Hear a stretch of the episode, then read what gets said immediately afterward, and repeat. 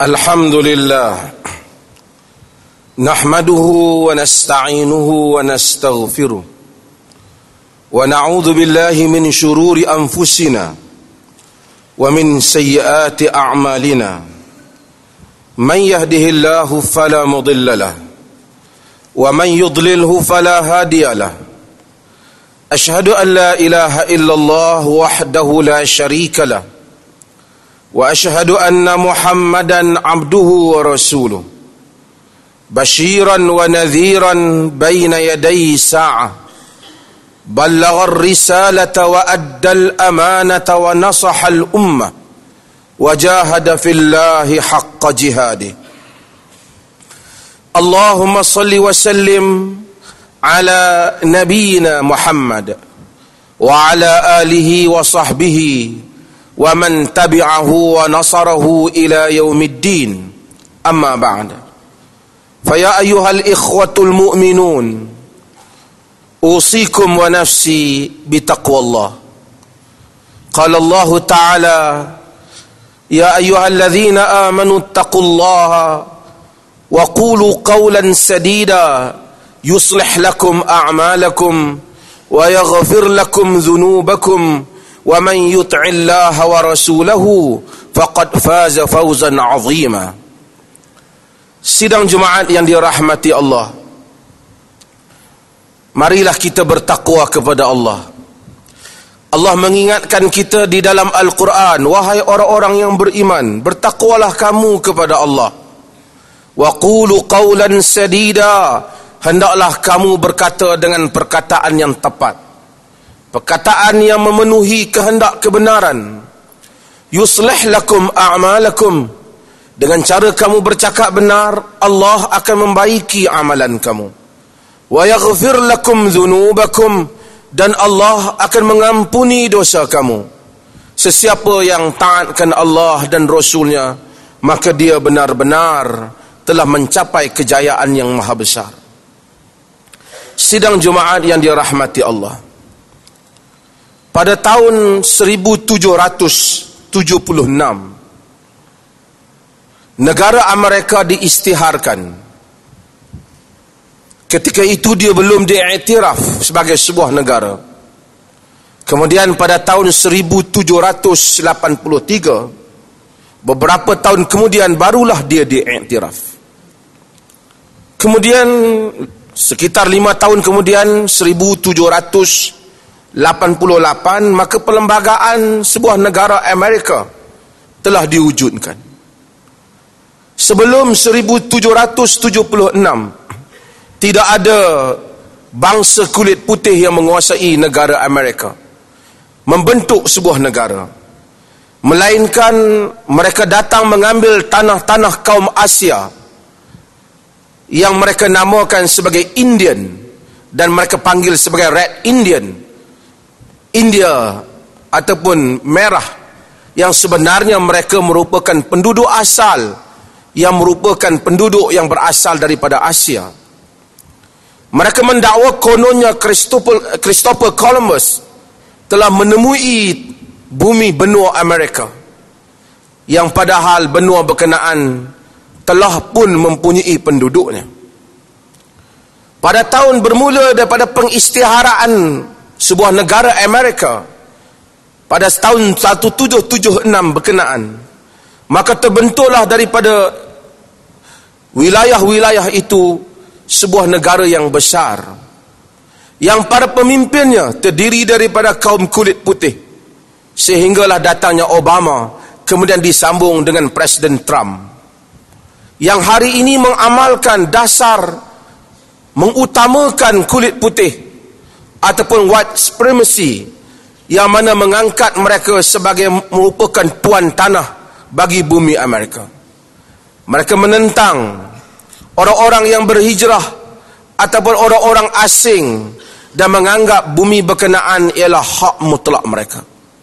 Hakikatnya, kedudukan golongan kulit putih yang benar-benar itu menguasainya dari segi politik dan kekuasaan angkatan tentera tidak lebih daripada 300 tahun. pada tahun 15 Hijrah 1400 tahun yang lampau beratus-ratus tahun seribu tahun lebih mendahului bumi Amerika umat Islam telah pun mengambil bumi Palestin pada zaman Umar bin Khattab radhiyallahu an jika hari ini Presiden Trump dan mereka yang menyokongnya menganggap bahawasanya Yahudi mempunyai kuasa di atas Baitul Maqdis kerana sejarah lampau menunjukkan mereka adalah merupakan orang yang terlebih dahulu menduduki tempat berkenaan dibandingkan orang Islam padahal sejarah itu ribuan tahun yang lalu Sepatutnya mereka melaksanakan perkara yang sama di bumi Amerika yang baru saja mereka ambil tidak lebih daripada 300 tahun. Pun begitu orang kulit putih, Trump merasakan Amerika benar-benar hak mutlak mereka.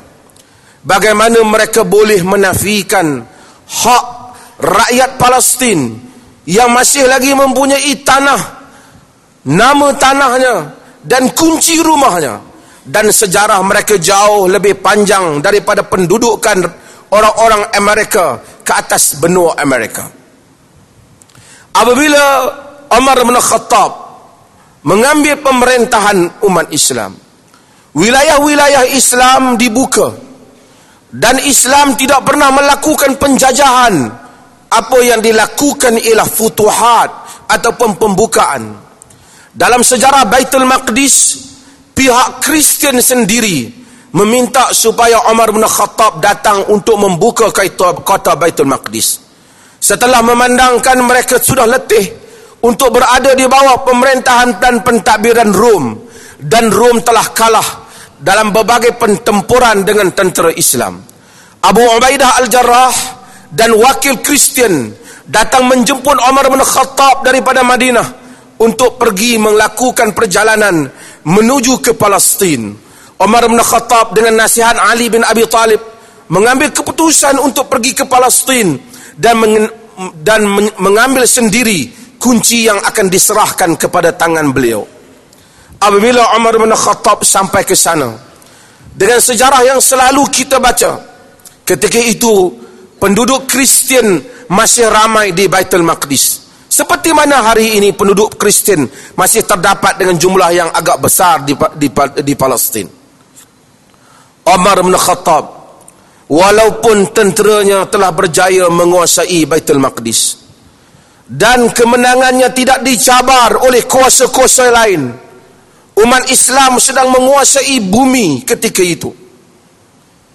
Umar bin Khattab telah membuat satu perjanjian yang dicatat oleh sejarah keadilan manusia yang disebut oleh Arnold Toynbee sebagai ia adalah suatu perkara luar biasa yang merupakan keajaiban sejarah di dalam keadilan berurusan dengan perbedaan agama. Omar menulis untuk mereka suatu perjanjian yang dicatatkan oleh ahli-ahli sejarah yang sering kita sebut Umar menyebut Bismillahirrahmanirrahim dengan nama Allah yang pengasih dan penyayang. Hadza ma a'ta Abdullah Amaru Amirul Mukminin ahli Ilya minal aman. Inilah yang diberikan oleh hamba Allah yang bernama Umar bin Khattab yang merupakan pemimpin orang-orang beriman kepada penduduk Kristian Ilya yakni Baitul Maqdis daripada keamanan. A'tahum amanan li anfusihim wa amwalihim wa walikana isihim wa sulbanihim wa saqimiha wa bari'iha wa sairi millati millatiha. Dia telah memberikan keamanan kepada diri mereka, kepada harta benda mereka, kepada gereja-gereja mereka, kepada salib-salib mereka kepada yang sakit dan yang sihat di kalangan mereka dan kepada semua pengamalan agama mereka. Yakni orang Kristian bebas untuk mengamalkan agama mereka. Innahu la tuskan kana isuhum wala tuhdam. Hendaklah tidak diceroboh kanisah mereka gereja mereka dan hendaklah tidak dimusnahkan gereja mereka. Wala yuntaqasu minhu minha wala min hiziha jangan dikurangkan hak mereka dan persekitaran gereja mereka. Wala min salibiha. Tidak daripada salib mereka. Wala min syai'in min amwalihim. Jangan diganggu gugat sedikit pun harta benda mereka. Wala yukrahuna ala dinihim wala yudaruna ahadun minhum jangan dipaksa mereka menukar agama dan jangan diganggu disakiti sedikit pun di kalangan mereka. Diberikan mudarat di kalangan mereka. Wala yaskunu bi ilya ma'ahum ahadun minal yahud. Dan hendaklah tidak seorang Yahudi pun duduk bersama dengan mereka. Tulis Omar letakkan hal ini kerana orang-orang Kristen bimbang kepada gangguan Yahudi. Maka demikianlah keamanan yang telah diberikan oleh Umar bin Khattab kepada orang-orang Kristian ketika mereka berada di bawah pemerintahan Amirul Mukminin Umar bin Khattab. Beratus tahun Islam memerintah dengan penuh keadilan di dalam sejarah.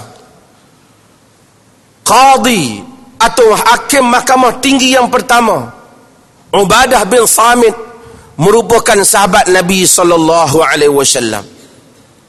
Para imam besar umat Islam termasuk Al-Imam Syafi'i. Beliau berasal daripada Palestin. Ia bukan beliau dilahirkan di Palestin. Demikian Al-Imam Al-Auza'i, demikian Al-Lais bin Sa'ad, imam-imam dalam sejarah Islam, Islam telah menduduki Palestin dan membina ketamadunannya. Nabi sallallahu alaihi wasallam ketika melakukan Isra Palestin belum lagi di bawah penguasaan orang Islam. Masjid Al-Aqsa belum lagi dibina oleh Umar bin Khattab. Tetapi ia adalah tapak masjid Nabi Ibrahim salam. Yang merupakan masjid yang kedua yang diasaskan oleh Nabi Allah Ibrahim salam. Seperti yang disebut di dalam hadis selepas daripada Masjidil Haram.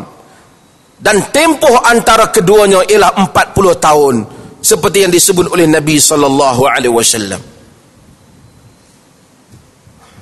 Subhanalladzi asra bi'abdihi lailan minal masjidil haram ila al masjidil aqsa Maha suci Tuhan yang menjalankan hambanya daripada Masjidil Haram ke Masjidil Aqsa.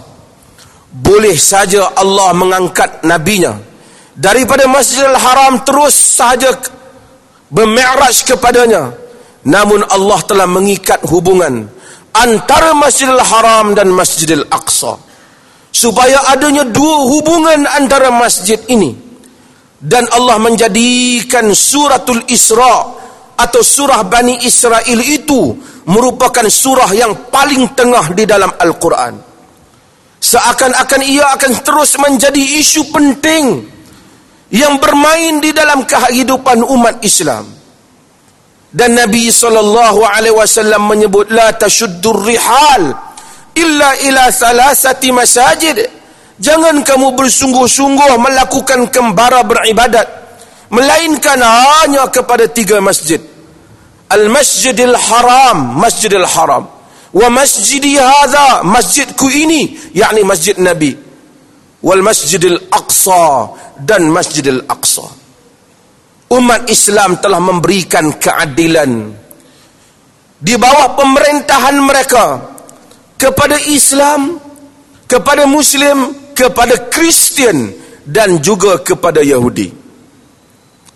Dan bacalah sejarah kegemilangan orang-orang Yahudi. Siapa Musa bin Maimun? Maimunid yang merupakan pendita ilmuwan sarjana besar di dalam Yahudi.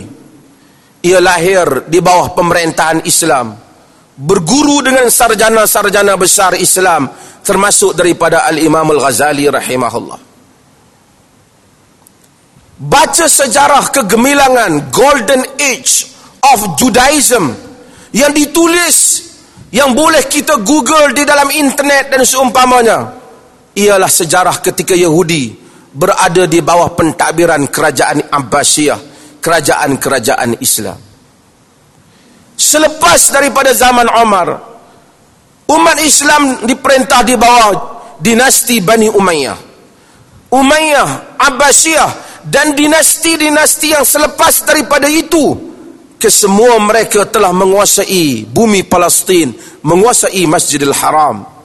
Sebagai kiblat orang Islam ada qadinya ada pemimpinnya ada khatibnya ada orang yang yang menguruskannya dan keadilan yang dilaksanakan pada bumi berkenaan. Hasil daripada kecoyan umat Islam. Pada tahun 452 Hijrah, sekitar tahun 1099 Masihi, Kristian Salibiyah, salib daripada Perancis, telah memasuki bumi orang Islam dan telah menawan juga Masjidil Aqsa. Ketika Masjidil Aqsa ditawan, hatta di dalam buku-buku sejarah yang ditulis oleh Perang Salib, termasuk yang ditulis oleh Fletcher Charter, sejarawan Perancis, dia juga menyebut bahawasanya bagaimana tidak ada orang yang menghidup melainkan dibunuh di kalangan orang Islam. Sejarawan menyebut 70 ribu orang Islam dan juga Kristian dibunuh di sekitar Masjidil Aqsa oleh tentera salib. Wanita dan kanak-kanak bahkan anak yang hidup di dalam perut wanita yang mengandung juga dibunuh. Demikian yang dilakukan oleh tentera salib yang datang daripada Perancis ketika itu beberapa puluh tahun hampir seratus tahun kemudian Allah telah membangkitkan pemimpin umat Islam. Salahuddin Al-Ayubi. Salahuddin Al-Ayubi bukan orang Arab. Ia seorang Kurdi. Salahuddin Al-Ayubi telah melakukan kecemerlangan pada zaman pemerintahannya. Daripada zaman pemerintahan Nuruddin Az-Zinki yang memerintah sebelum daripadanya daripada dinasti Ayubiyah Bani Ayub mereka telah memerintah dunia orang Islam dengan adil dan saksama. Dan Allah Subhanahu wa taala telah mengizinkan dengan kurniaannya Salahuddin Al-Ayubi telah dapat mengambil semula Masjidil Aqsa. Ketika Salahuddin mengambil semula Masjidil Aqsa Salahuddin tidak menumpah darahkan orang-orang Prancis Kristian Salibi yang telah berpuluh tahun duduk di sekitarnya. Hanya dia mengenakan cukai kepada mereka yang tidak begitu tinggi agar mereka membayar cukai.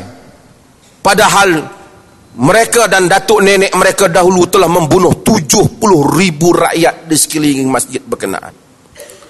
Bahkan Salahuddin telah mengubati tentera salib yang tercedera di dalam peperangan.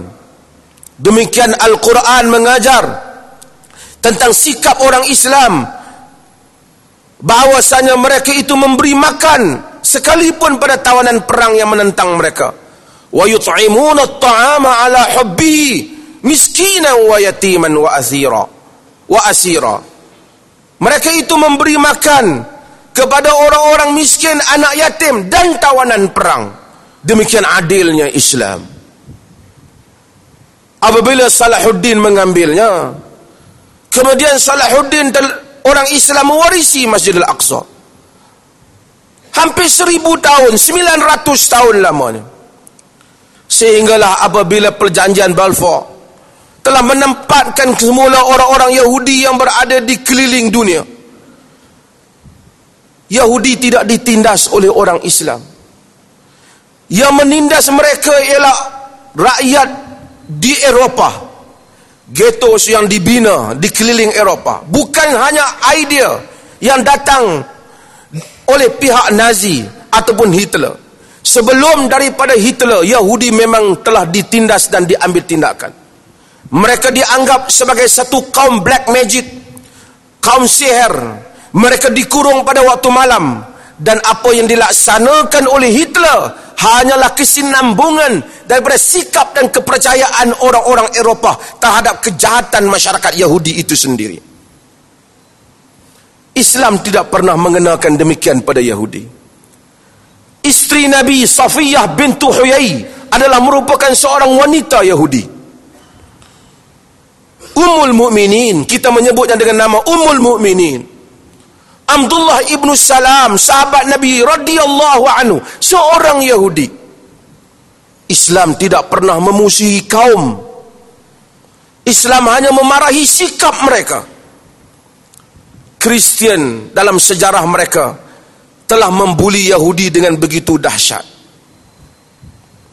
Ketika Islam menguasai Andalus, orang-orang Kristian diizinkan untuk terus beragama. Gereja besar Andalus terus berada di kota Andalus hingga hari ini. Ketika Kristian kembali mengambil Andalus, Yahudi dan Islam telah dipaksa untuk menganut agama Kristian dan dibunuh Yahudi dan Islam. Umat Islam walaupun ada kelemahan mereka jauh daripada ajaran Nabi mereka tetapi Islam tidak pernah mengajar mereka untuk menganiaya, menginayai agama lain hanya kerana perbedaan agama.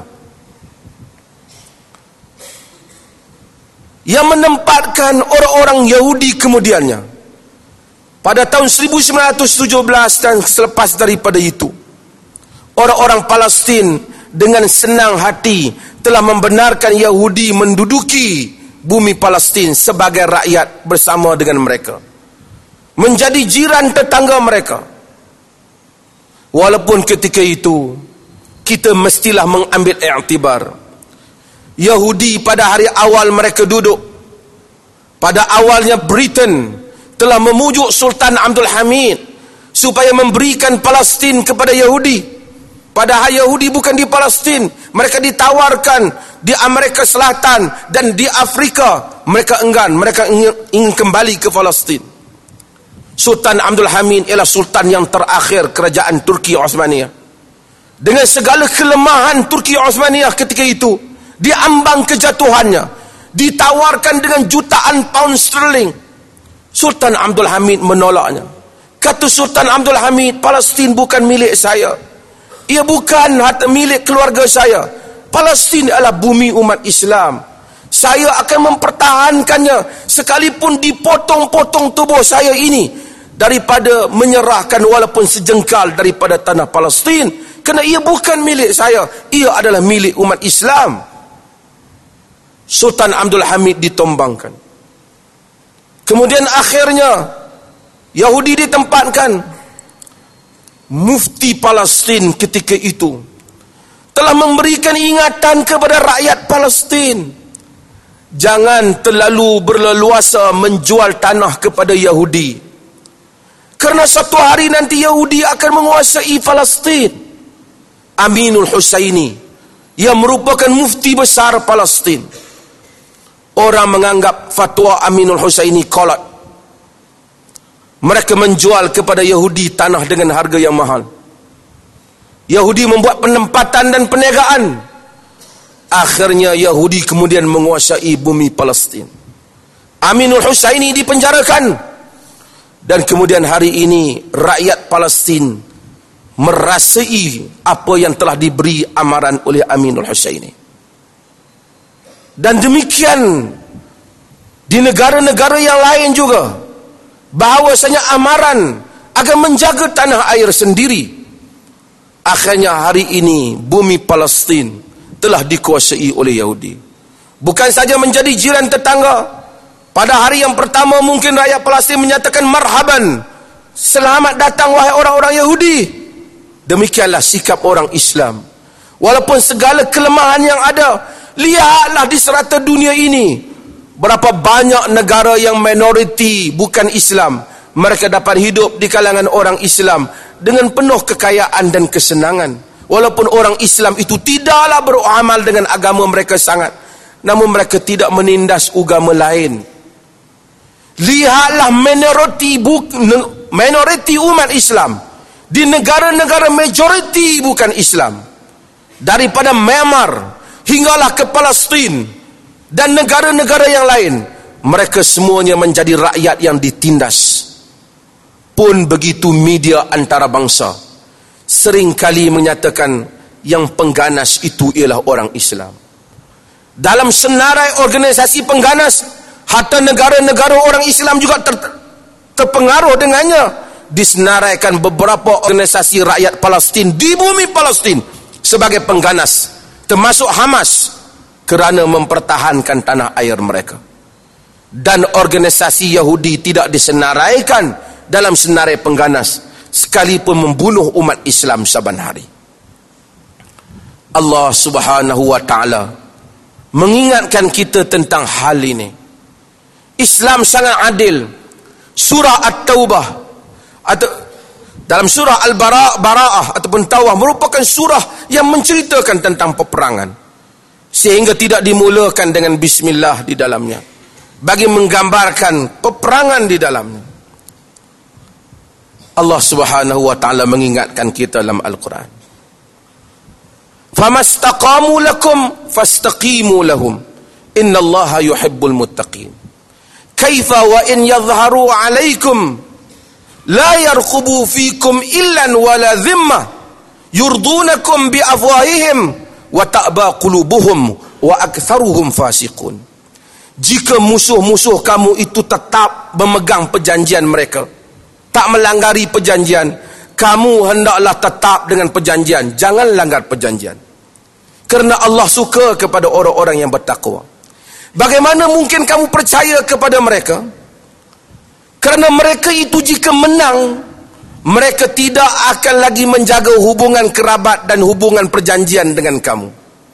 Mereka mengucapkan dengan ucapan-ucapan yang mereda dengan mulut mereka untuk menjadikan kamu reda. Sedangkan hati mereka tidak sama dan kebanyakan mereka itu. Sedangkan hati mereka menolak perdamaian dengan kamu. Sedang dan kebanyakan mereka itu orang-orang yang fasik Quran mengingatkan kita duka cita walaupun kita bersyukur OIC telah berhimpun telah membuat keputusan membantah Trump tapi bayangkanlah Yahudi di seluruh dunia ini hanyalah lebih kurang 13 juta. Umat Islam 1.8 bilion. Dan Yahudi di Israel sekitar 7 juta ataupun kurang lebih. Tiba-tiba kita semua bersidang membantah dan tidak dapat mengatasi mereka. Bagaimana satu orang besar mendakwa dia telah dibuli oleh budak kecil. Kerana kuasa-kuasa besar bersama dengan mereka. Yahudi tidak meletupkan diri mereka seperti yang dibuat oleh sebahagian pejuang-pejuang pengganas di restoran ataupun di tempat-tempat awam. Yahudi membina kekuatan ekonomi mereka sejak dahulu. Mereka membeli memiliki syarikat-syarikat yang besar menguasai tokoh-tokoh yang penting menyusun strategi yang baik bagi membolehkan mereka yang minoriti itu menguasai masyarakat yang majoriti kita merupakan umat yang kaya dengan harta dengan berbagai-bagai tenaga manusia gagal untuk menguruskan diri kita sendiri.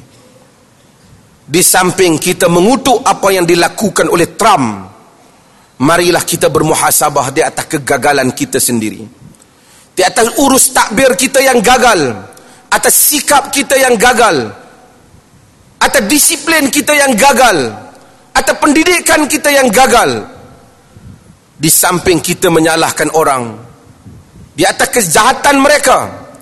Kita juga bertanggungjawab di hadapan Allah untuk dipersoalkan di atas kegagalan diri kita menguruskan kita sendiri.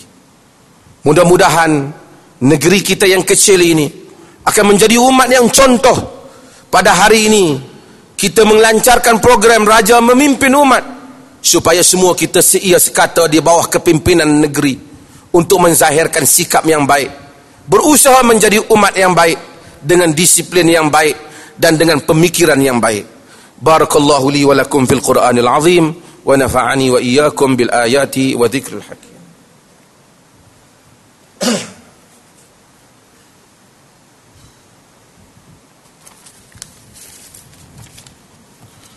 الحمد لله الحمد لله الذي ارسل رسوله بالهدى ودين الحق ليظهره على الدين كله ولو كره الكافرون. أشهد أن لا إله إلا الله وحده لا شريك له وأشهد أن محمدا عبده ورسوله. اللهم صل وسلم على نبينا محمد وعلى آله وصحبه ومن تبعه ونصره إلى يوم الدين. أما بعد فيا أيها الإخوة المؤمنون اوصيكم ونفسي بتقوى الله وتزودوا فان خير الزاد التقوى sidang jemaah yang dirahmati Allah mungkin kita bertanya apa faedahnya kita buat program untuk membantah apa yang dilakukan oleh Presiden Trump sedangkan mereka merupakan kuasa besar. Yang pertama kita ingin ingatkan kita membantah sebelum memberi untuk memberi kesan kepada pihak lain kita sedang mendidik diri kita sendiri. Janganlah kita jadi umat yang tidak tahu apa yang berlaku pada tubuhnya sendiri. Pada persekitaran kita. Pendidikan memberikan kesedaran menyedarkan tentang tanggungjawab merupakan suatu perkara yang penting di dalam usaha kepada apa-apa perubahan dalam sesuatu masyarakat. Nabi wasallam menyebut di dalam hadis, "Mathalul mu'minina fi tawadihim wa tarahumihim wa ta'atufihim wa tarahumihim kamathal kamathalil jasadil wahid. Idza ishtaka minhu 'udwun tada'a sairu jasadil sairul jasadi bisahri wal humma bandingan orang mukmin pada kasih sayang tolong menolong simpati antara satu sama lain bagaikan bagaikan satu jasad apabila satu anggota mengadu kesakitan seluruh anggota lain akan berjaga malam dan demam walaupun yang sakit ialah kaki mata tidak dapat tidur Demikian Nabi mengajar kesepaduan umat Islam ini. Hari ini kita melihat apa yang berlaku di Palestin. Jika kita diam, kita kata jauh lagi daripada kita. Kemudian ia berlaku di Myanmar. Kemudian ia berlaku di seberang negeri kita. Kemudian ia berlaku lagi sehingga akhirnya sampai ke tempat kita. Setiap kali ia berlaku, kita tidak bertindak untuk melakukan sesuatu. Bagi menzahirkan kita umat yang satu. Akhirnya dengan mudah kita dijatuhkan oleh musuh kita. Sebab itu para fuqaha menyatakan jika satu bumi umat Islam ditawan hendaklah bumi yang lain yang bersebelahan dengannya rakyat yang lain keluar membelanya. Jika tidak mampu maka yang seterusnya jika tidak mampu hendaklah keseluruhan angkatan umat Islam itu dikerahkan untuk membela dan membebaskan umat Islam yang telah ditawan. Demikian para fuqaha menyebut di dalam kitab-kitab mereka. Ia menjadi kenangan sejarah satu demi satu bumi bumi umat Islam dicerobohi. Kita hendaklah meniupkan kesedaran ini. Bahawa kita adalah umat yang hidup. Apabila kita membaca sejarah, perkataan jihad di dalam sejarah, bukan dengan maksud hanya untuk membunuh orang-orang yang bukan Islam. Sama sekali tidak tapi mempertahankan bumi orang Islam bukan saja mempertahankan orang Islam bahkan mempertahankan orang-orang bukan Islam jihad di Syam di wilayah Palestin bukan saja membela orang Islam membela juga orang-orang Kristian. Hari ini perkataan jihad dianggap sebagai musuh manusia. Diberikan tafsiran yang salah sehingga umat Islam takut lagi untuk menyebut perkataan jihad. Bimbang dituduh sebagai pengganas diberikan label yang salah. Dan mereka lupa apa yang dilakukan oleh pihak lain yang tidak pun menamakan diri mereka dengan jihad. Atau holy war. Atau perang salib. Tetapi jutaan rakyat Iraq telah mati dengan bom Amerika dan kepungannya. Berapa ratusan ribu rakyat Palestin yang menjadi mangsa. Yang berada di pelarian. Ratusan ribu yang menjadi mangsa di Myanmar kesemuanya itu dikatakan krisis politik. Jika sekiranya seorang umat Islam bertindak secara jahil membunuh bukan Islam mereka katakan telah berlaku jihad dan keganasan agama. Dan orang Islam juga turut memukul kompang paluan yang sama. Akhirnya segala kejahatan itu ditudingkan jarinya kepada masyarakat kita. Dan segala keburukan itu dilupakan daripada apa yang telah mereka lakukan. Marilah kita menjadi umat yang satu. Wa'tasimu bihablillahi jami'an wa la tafarraqu. Hendaklah kamu semua berpegang teguh dengan tali Allah dan janganlah kamu berpecah belah. Inna Allah wa malaikatahu yusalluna 'alan nabi. Ya ayyuhalladzina amanu sallu alaihi wasallimu taslima. Sesungguhnya Allah dan malaikatnya berselawat kepada Nabi. Wahai orang-orang yang beriman Naklah kamu berselawat dan salam kepadanya Ala ali Muhammad Kama sallaita ala Ibrahim wa ala ali Ibrahim Wa barik ala Muhammad wa ala ali Muhammad Kama barak ta'ala Ibrahim wa ala ali Ibrahim Fil alamin innaka hamidun majid Ya Allah Ampunilah seluruh kaum muslimin sama ada yang hidup ataupun yang telah mati. Ya Allah berikanlah petunjuk hidayah serta rahmatmu kepada kami sekalian hamba-hambamu dan kepada pemimpin kami itu utama Raja Pemerintah Negeri Perlis Tuanku Said Sirajuddin Ibnu Almarhum Tuanku Said Putra Jamalul Lail dan Raja Muda Perlis Tuanku Said Faizuddin Putra Ibnu Tuanku Said Sirajuddin Jamalul Lail serta kaum kerabat baginda supaya sentiasa beramal dengan kitabmu dan sunnah Nabi Muhammad sallallahu alaihi wasallam. Engkau lanjutkanlah usia baginda berdua dalam keadaan selamat, sehat, sejahtera. Semoga dengan kesihatan yang baik yang engkau kurniakan kepada baginda berdua, terlaksananya pemerintahan yang adil lagi diredai olehmu. Ya Rahman, Ya Wadud, engkau semarakkanlah dalam jiwa kami kasih sayang keranamu, sehingga tersebarnya cinta dan kasih yang engkau redai. Engkau baikilah keluarga kami, anak isteri kami, saudara mara kami, jiran tetangga kami dan seluruh mereka yang kami kasihi. Ya Allah jadikanlah negeri Perlis ini sebagai negeri yang makmur rakyatnya bersatu padu dan dilimpahi berkat serta rahmat daripada sisimu. Allahumma aslih lana dinana alladhi huwa ismatu amrina wa aslih lana dunyana allati fiha ma'ashuna wa aslih lana akhiratana allati fiha ma'aduna waj'alil hayata ziyadatan lana fi kullil khair waj'alil maut rahatan lana min kulli syarr. Inna Allah ya'muru bil adli wa ihsan wa ita'i dhil qurba wa yanha 'anil fahsya'i wal munkar wal bagh ya'idhukum la'allakum tadhakkarun.